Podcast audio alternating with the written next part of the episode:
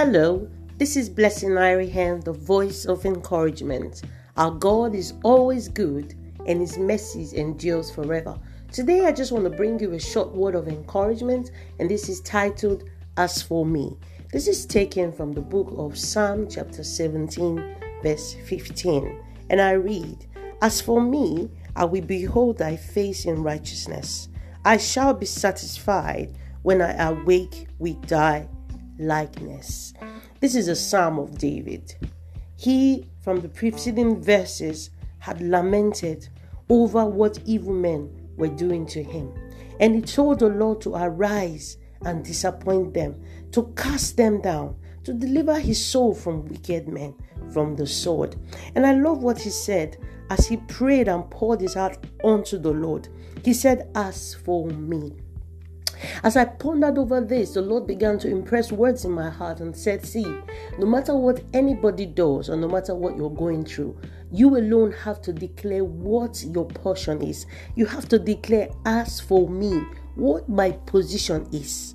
Nobody can declare for me what my position is, what my take is, what my declaration is. No, it has to be you. He said, As for me, in spite of all, that I'm going through, in spite of all that I'm hearing around me, in spite of how I feel. As for me, this is what I will do I will behold thy face in righteousness. What does it mean to behold thy face? I will put forth what God has spoken concerning me. I will place the word of God before me. Because if I focus on those that are against me or focus on the things that are not working, they are going to drain my strength. He said, As for me, I will behold thy face in righteousness. And let's see what he said. He said, When I do that, I will be satisfied. There is nobody that can satisfy the hunger in our lives apart from the Lord. He said, In the Lord I will be satisfied.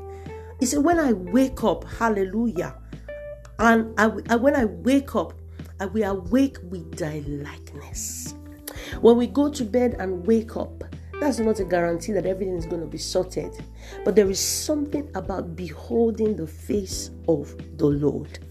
But we have to be determined, and it takes a lot of determination and strength to say, I will focus on the spoken word of God. The psalmist said, One thing have I desired, and that I will seek after. No wonder the word of God says that Mary has chosen that good path. She has chosen that good path. She sat at the feet of the Lord one thing I will behold thy face in righteousness. It takes a lot of energy, but the Lord supplies grace. I don't know what you might be going through right now, but I believe God's word is coming to encourage your heart to make your make up your mind to behold the face of the Lord in righteousness, to activate the filters as the thoughts and all the news will come. I will behold the face of the Lord. Lord, this is what you have said, because what is happening is temporary. The things that are written concerning us are permanent. Hallelujah. No wonder Joshua said, As for me and my house, we will serve the Lord. He made a decision in his heart. So, what is your decision today? I want to encourage you to begin to declare the words over your life that God has spoken. As for me, I will behold the face of the Lord. I will not begin to declare any other word, but I will stay put. Because you see, when we are one with God in the place of integrity, there is an activation of the word spoken concerning your life, and that is what will stand. So I'm just going to say a word of prayer with you right now. Lord, I pray for my brother and I pray for my sister that they'll be determined to stand firm. And Lord, in your mercy, Lord, you will satisfy them with your mercy and you will show them your salvation. Thank you, God, in Jesus' name. Amen. Till the next time, this is Blessing Irene, the voice of encouragement. God bless you.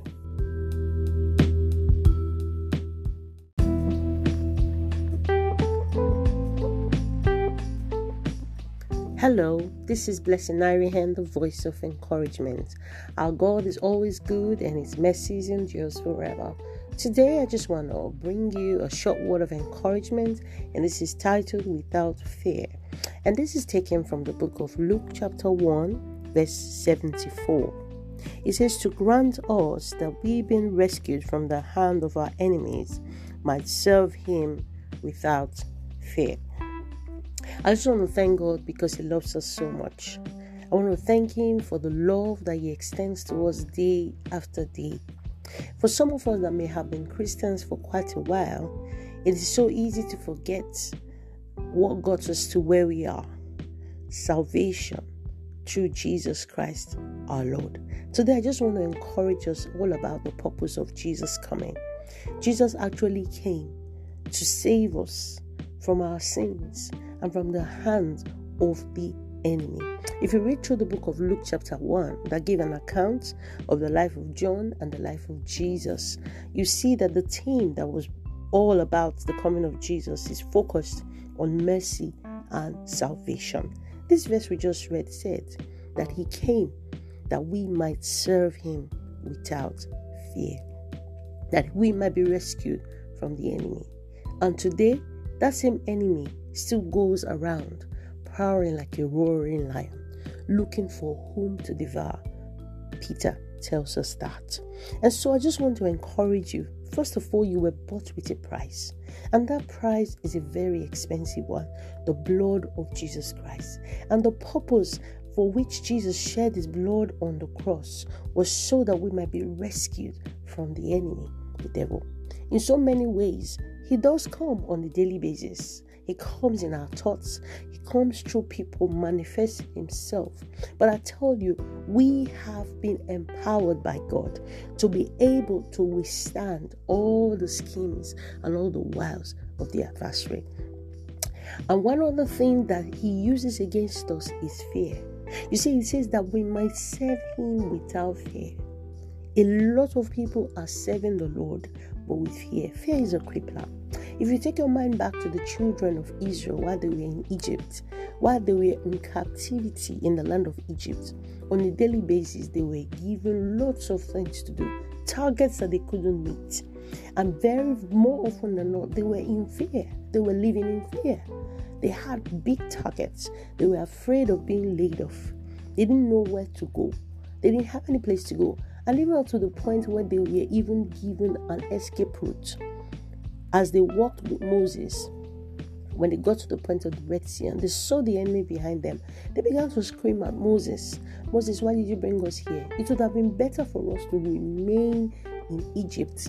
I don't think they were in their right senses at that time. It was fear that came upon them again that made them begin to doubt and say all sorts. But you know, our God always comes on time and He knows what to do.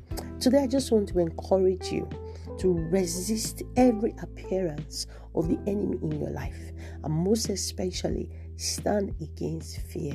God has not given you the spirit of fear, but of power, of love, and of a sound mind.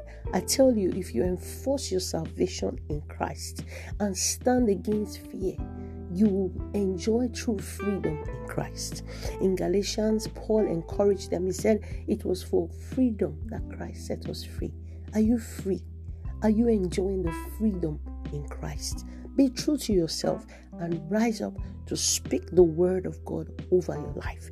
Declare your freedom over fear. You are not a slave to fear. Don't remain one. I'll say a word of prayer with you now. Lord, I just want to thank you because you have come to set us free. I pray for my brother and my sister, anyone under the hold of the adversary. I pray that they be set free right now from every power of fear and they might serve you with freedom in the name of Jesus Christ. Thank you, God, for you have done great things for us in Jesus' name. Amen. Till the next time, this is Blessing Area, the voice of encouragement. God bless you.